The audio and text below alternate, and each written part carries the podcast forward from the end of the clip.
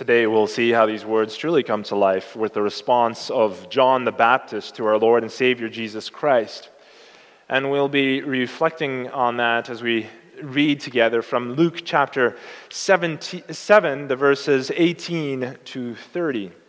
Luke chapter 7, the verses 18 to 30. Now, up to this point in time, Jesus has been preaching his Sermon on the Plain, which is very similar to his Sermon on the Mount. And uh, after that, he entered Capernaum and he healed the servant of a centurion. And then it came uh, to pass shortly after that that he went to a city called Nain with many of his disciples, and he raised the, from the dead the only son of a woman who was a widow. He had compassion on her. And all around the countryside, people were saying, A great prophet has risen up among us. God has visited his people. Now we come to Luke chapter 7, verse 18. Then the disciples of John reported to him concerning all these things. So they reported to him, they reported back to John concerning everything that was going on over the last little while Jesus' sermons and Jesus' actions. And John, calling two of his disciples to him, sent them to Jesus, saying, Are you the coming one? Or do we look for another? Then the men had, when the men had come to him, they said, John the Baptist has sent us to you, saying, Are you the coming one? Or do we look for another? And that very hour, he cured many of infirmities, afflictions, and evil spirits. And to many blind, he gave sight. Jesus answered and said to them, Go and tell John the things that you have seen and heard that the blind see, the lame walk, the lepers are cleansed, the deaf hear, the dead are raised, the poor have the gospel preached to them. And blessed is he who is not offended because of me. When the messengers of John had departed, he began to speak to the multitudes concerning John. What did you go out into the wilderness to see? A reed shaken by the wind? But what did you go out to see? A man clothed in soft garments? Indeed, those who are gorgeously apparelled and live in luxury are in king's courts. But what did you go out to see? A prophet? Yes, I say to you, and more than a prophet. This is he of whom it is written Behold, I send my messenger before your face, who will prepare your way before you. For I say to you, among those born of woman, there is not a greater prophet than John the Baptist. But he who is least in the kingdom of God is greater than he. And when all the people heard him, even the tax collectors justified God, having been baptized with the baptism of John. But the Pharisees and lawyers rejected the will of God for themselves, not having been baptized by him. So far, the word of God.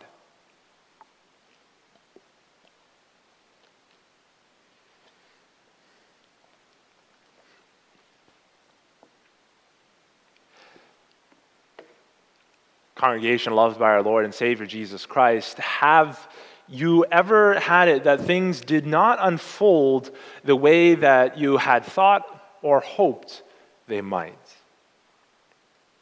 Maybe a decision has come up in your life. Maybe you've reached a crisis point in your life, and the stakes are high. Who you are to date or marry in the Lord considering where you are to go for work and if there's a church nearby, or something else in which Jesus lays claim over your life. But the stakes are high, and frustrations can arise in the midst of this.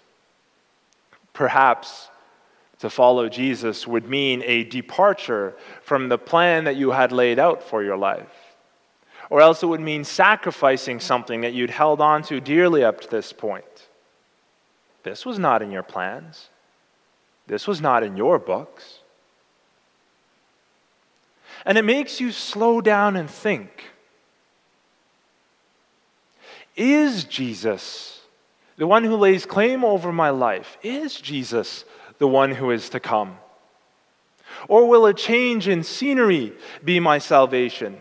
Will a change in my stage of life from single to married be my salvation? Will this job that I take on be my salvation? Will this other choice that is placed before me perhaps be my salvation instead? If we put it like that, the answer seems pretty obvious to us, doesn't it? It's pretty black and white. Jesus is my salvation. But we all have times in our lives when we need to take a step back again. We all have times when we need that assurance, when we need the words of Psalm 86 that we just sang, the first line of Psalm 86, verse 6 Strengthen me in my affliction, when a time of frustration or when a time of tension, when a time when the rubber hits the road on our faith rises up. We need that assurance again. Yes, Jesus is the one who is to come. Jesus is my Savior. John the Baptist, in our passage today, needed this reminder as well. And Christ responded, full of grace and truth. As we look at our text today, we'll see how the stakes are high but Jesus assures us that submission to Him is worth it. That though frustrations arise, He is the one who is to come. Are you the coming one? Or are we to look for another? What John says here seems to be odd considering it's coming from the one who saw himself as Christ's number one supporter in a lot of ways. John was the first one to announce Jesus Christ. John the Baptist had announced Jesus Christ before anyone else knew who he was. He was the one who had shouted loudly, Behold, the Lamb of God. He knew that Jesus was the Messiah, didn't he? Are you the coming one? Or are we to look for another? There are three main different points of view on John's response. Two of them try to explain away John's question.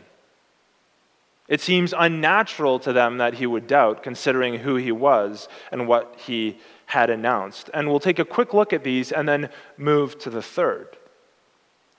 In the first view, it is that it wasn't John who doubted, but it was his disciples who doubted. John knew their doubts and had sent the disciples over to see for themselves. John himself would never doubt, the thinking behind this view goes, but his disciples might. And so he's doing them a favor by sending them to Jesus. However, if we look at verse 19, it seems unlikely because we see that it's not the disciples themselves who do anything, but it's John who calls the two disciples to him and sends them to Jesus. It's John who initiates everything in response to everything that is going on. Likewise, in verse 22 of our passage, we don't see Jesus responding to the disciples, but we see Jesus responding to the question that John himself had posed and telling them to carry back the answer to John himself. The second view is that John was falling back into a point of view that was more common in his day and in later Judaism as well, namely, that there were two messiahs who were coming the suffering Messiah, the son of Joseph, and the kingly Messiah, the son of David. And his doubt was not so much that Jesus was the Messiah, his doubt was which Messiah was Jesus going to be? Was he going to be the one that would deliver the people of God? The judge who was to come? Well, we run into another problem here. There is no evidence that John the Baptist ever considered that there might be two Messiahs. John's disciples specifically say in verse 20, Are you the coming one? Or are we to look for another? They're talking about one person alone who would have within himself all of the attributes of the Messiah. And in case there was any doubt, Luke goes out of his way to report that this was exactly what John himself was asking. In verse 19, we see that it's a direct quote there was nothing lost in the bringing of the message. It wasn't him asking about there maybe being two messiahs and the, the disciples carry on a question about one. But John himself says word for word, Are you the coming one? Or are we to look for another? It's not the question of his disciples doubting and not John himself doubting. And it's not the question that John thought that there might be another Messiah who is coming after Jesus. Luke is going out of his way in his report, in his gospel, to show that John the Baptist was the one who was genuinely questioning Jesus. As much as others try to explain it away, they just can't do that very easily, considering the passage, the text that lays open before us. So, this leaves us with the task of asking why? Why then did John say this if it was truly John who was asking these questions? And what does it mean for us? Well, this brings us to the third point that people have when they view this passage, the most compelling view that we have today, that John himself was shaken. For a moment of time, John the Baptist, the one who himself was the forerunner of the Messiah, was shaken. Why? Well, there was good reason for his second guessing and his desire to be absolutely certain, humanly speaking. You see, John was speaking from a particular context. We discover in the Gospel of Matthew, Matthew chapter 11, the verses 2 to 19, that John was in prison at the time of the sending of his disciples. Shortly after sending his disciples to question Jesus, the Gospels tell us that John is executed. So he would have known when he sent his disciples to Jesus that he wasn't likely to come out of his imprisonment alive. There was good reason, humanly speaking, for his desire to be absolutely certain. And now he was hearing news about Jesus that he didn't seem to expect. Jesus had just finished his sermon on the plain, speaking about being blessed when people curse you, about love for one's enemies, and about not judging others yourself, but leading them to God and seeing his judgment. He also heard about Jesus healing the centurion's servant, a member of the people who oppressed the nation of Israel, even if he was a kind one. We read in Luke 7, verse 18 John's disciples told him about all of these things. And it seems that John didn't expect to hear these things. Why? What could John have been looking for that caused him to give this kind of a response, to ask this kind of a question? Well, think about the kind of person John himself was. He was a straight shooter, he was bold, confrontational. His words put him into prison. Herod hadn't liked what he had to say. He spoke out against Herod very loudly, very prominently. And he expects Jesus to act in a similar way, yet with more power behind it. Maybe he even had in mind the earthly power that so many ascribe to the coming Messiah. But here he hears Jesus have, about Jesus having mercy, not speaking about judgment.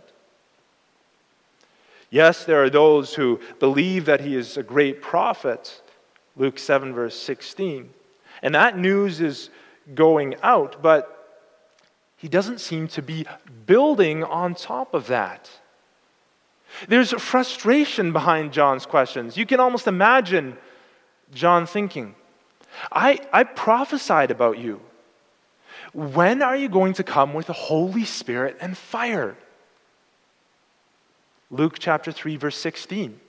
He had gone before the crowds. He had spoken to them loudly and boldly that Jesus was coming to judge. His winnowing fork is in his hand. He is coming with the Holy Spirit and with fire.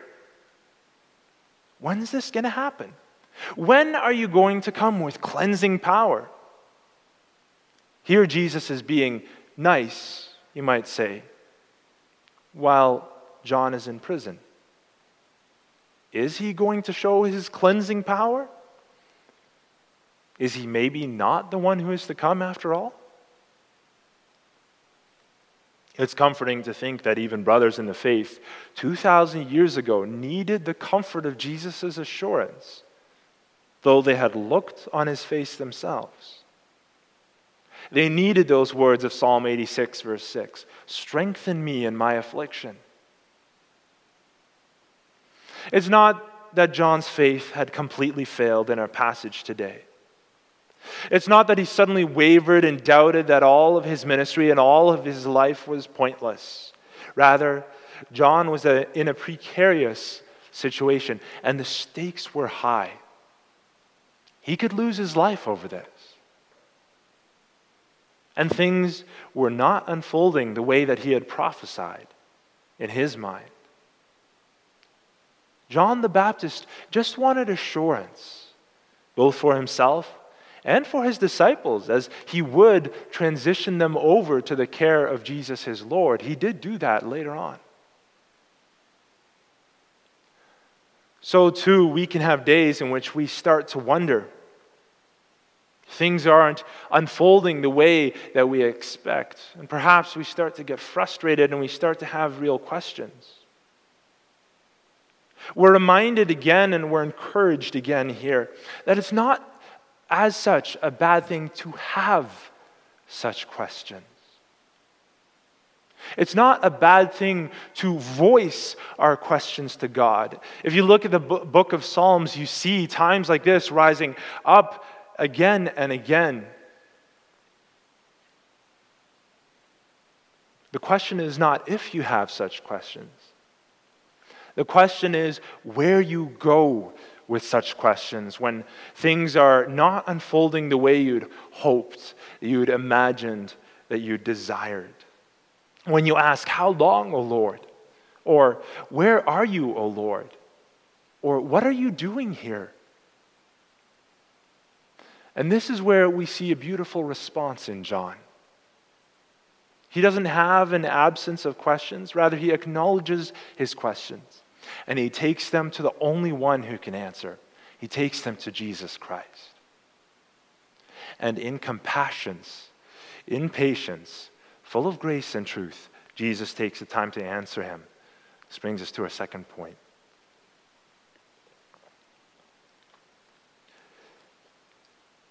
We read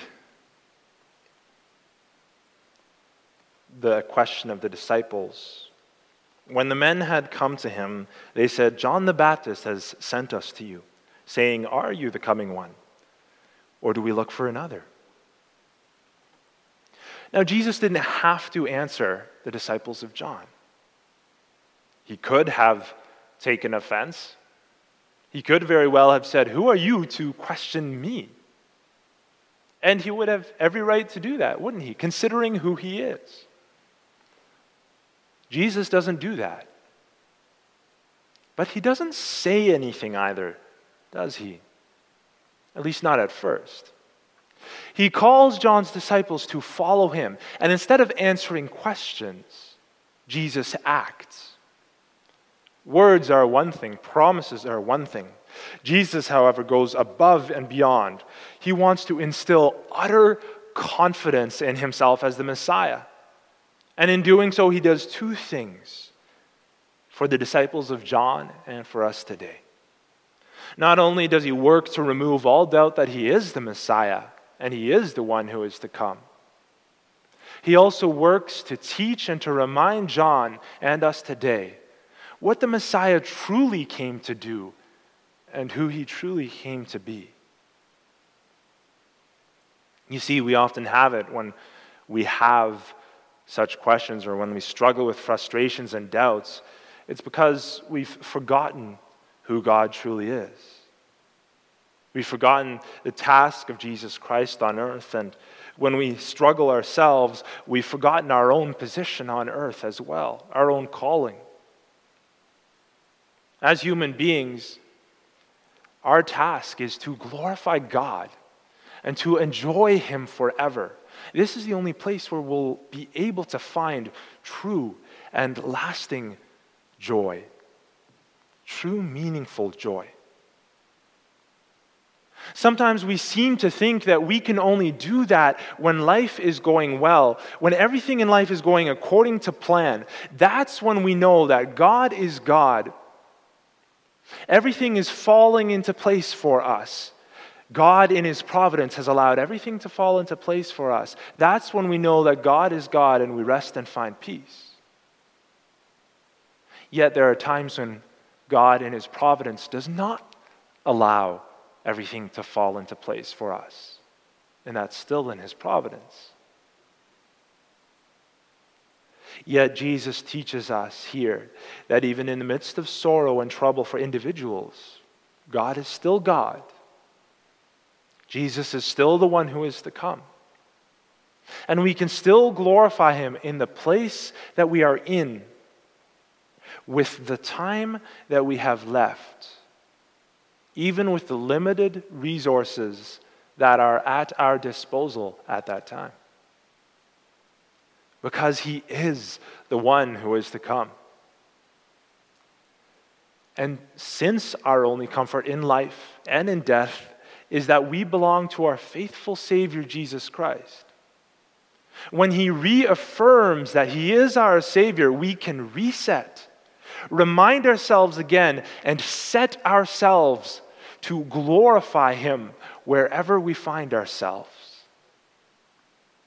So, getting back to Jesus, how did He reaffirm His position as Savior and Messiah? How did He comfort John? How did He strengthen him in his affliction? Look at verse 21. The disciples ask him that question, and that very hour he cured many infirmities, afflictions, and evil spirits, and to many blind he gave sight. What was that supposed to accomplish? It leads John, John's disciples, and the crowds who are around to think back to Jesus' inaugural sermon when he first began his ministry.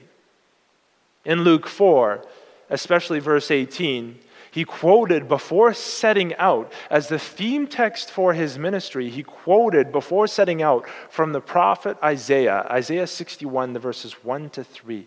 Jesus said there, The Spirit of the Lord is upon me because he has anointed me to preach the gospel to the poor. He has sent me to heal the brokenhearted, to proclaim liberty to the captives and recovery of sight to the blind to set at liberty those who are oppressed.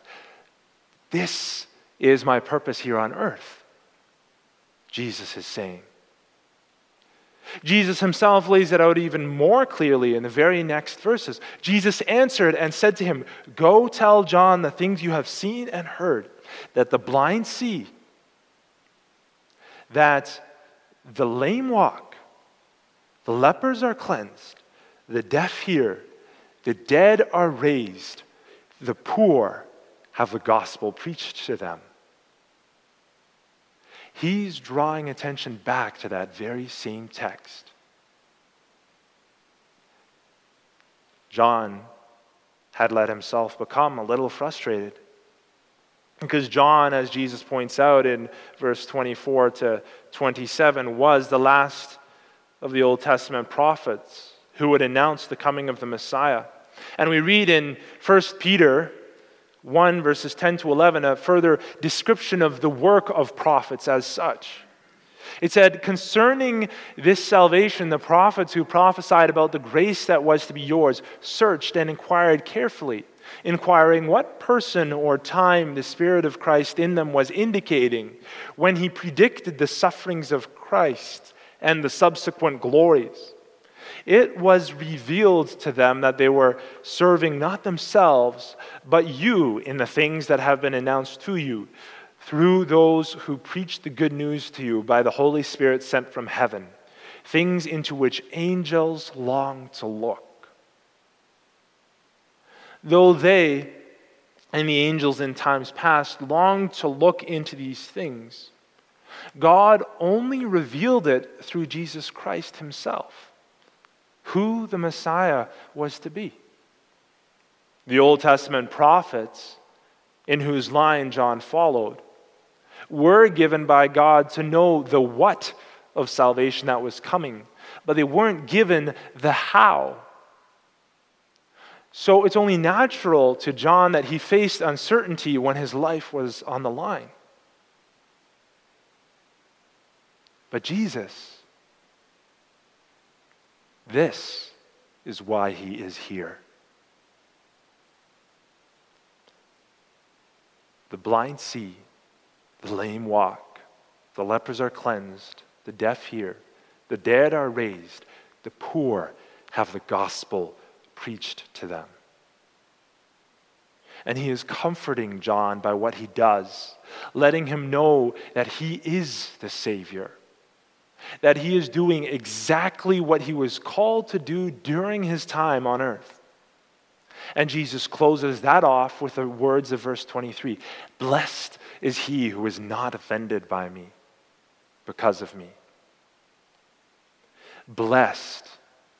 The Greek word here points out that the stakes are high. Yes, you may feel the stakes are high on the other side when going into it. Yes, things might not seem to be panning out the way that you had hoped. But Jesus promises that the reward is much greater for those who believe and who are not offended by his message and by his approach, by who he came to be as Messiah, who put their trust in him. Offended, the word used in Greek here is the same root as our English word scandalized.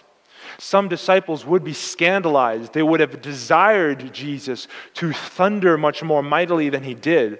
They wanted him to lead the people into a military victory against Rome, establishing his kingdom on earth. But Jesus says, No.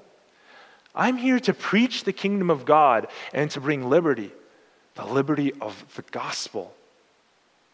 And that is so much greater than anything else you and I could ask for or hope for when we begin to see it unfolding in full.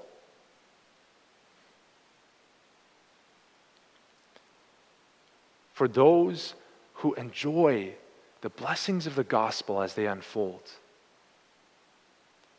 they will be richly blessed. It says here, For I say to you, among there, those born of woman, there is not a greater prophet than John the Baptist, but he who is least in the kingdom of God is greater than he. The crowds now get to see before their very eyes what John had only hoped to peer into as one of the prophets of the old guard, so to speak the fulfillment of the prophecies of Isaiah before their very eyes.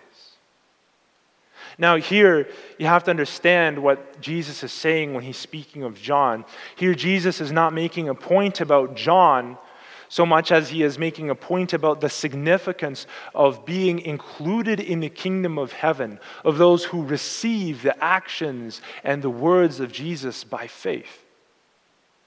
There is a comparison being made about relative significance, but it has nothing to do with passing judgment on John as being in or out of the kingdom. In fact, we have every reason to believe that he was himself included in it. And we see from the response of the people who were gathered there, who had been baptized with the baptism of John, they responded justifying, praising God. So they didn't see it as a critique on John either. The point about John the Baptist was simply that although he played a very special role in history, the role itself foretold as the one who would prepare the way for the coming of the Messiah, this did not make him special in the kingdom because that placement is dependent on the work of the Son of Man, not that of John. What greater honor could a man have than to be the herald of the greatest event in all of history? And yet, that honor is shown as insignificant compared to the honor that all who believe and put their trust in Jesus Christ receive as believers grafted into God's family, being made inheritors alongside of Christ in his kingdom. So, yes, verses 29 and 30, the response of the crowds and the disciples and the tax collectors was to justify God. They praised God as righteous, as worthy of honor. And they rejoiced in the free gift of the kingdom to those who believed. They rejoiced as they saw the prophecy of Isaiah unfolding behind, before their eyes, not in an earthly kingdom, but in the heavenly riches being poured out there.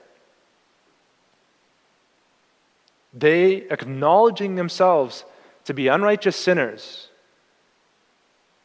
because they are the ones who embrace the baptism of John, having repented of sin, asked for forgiveness, and turned to God.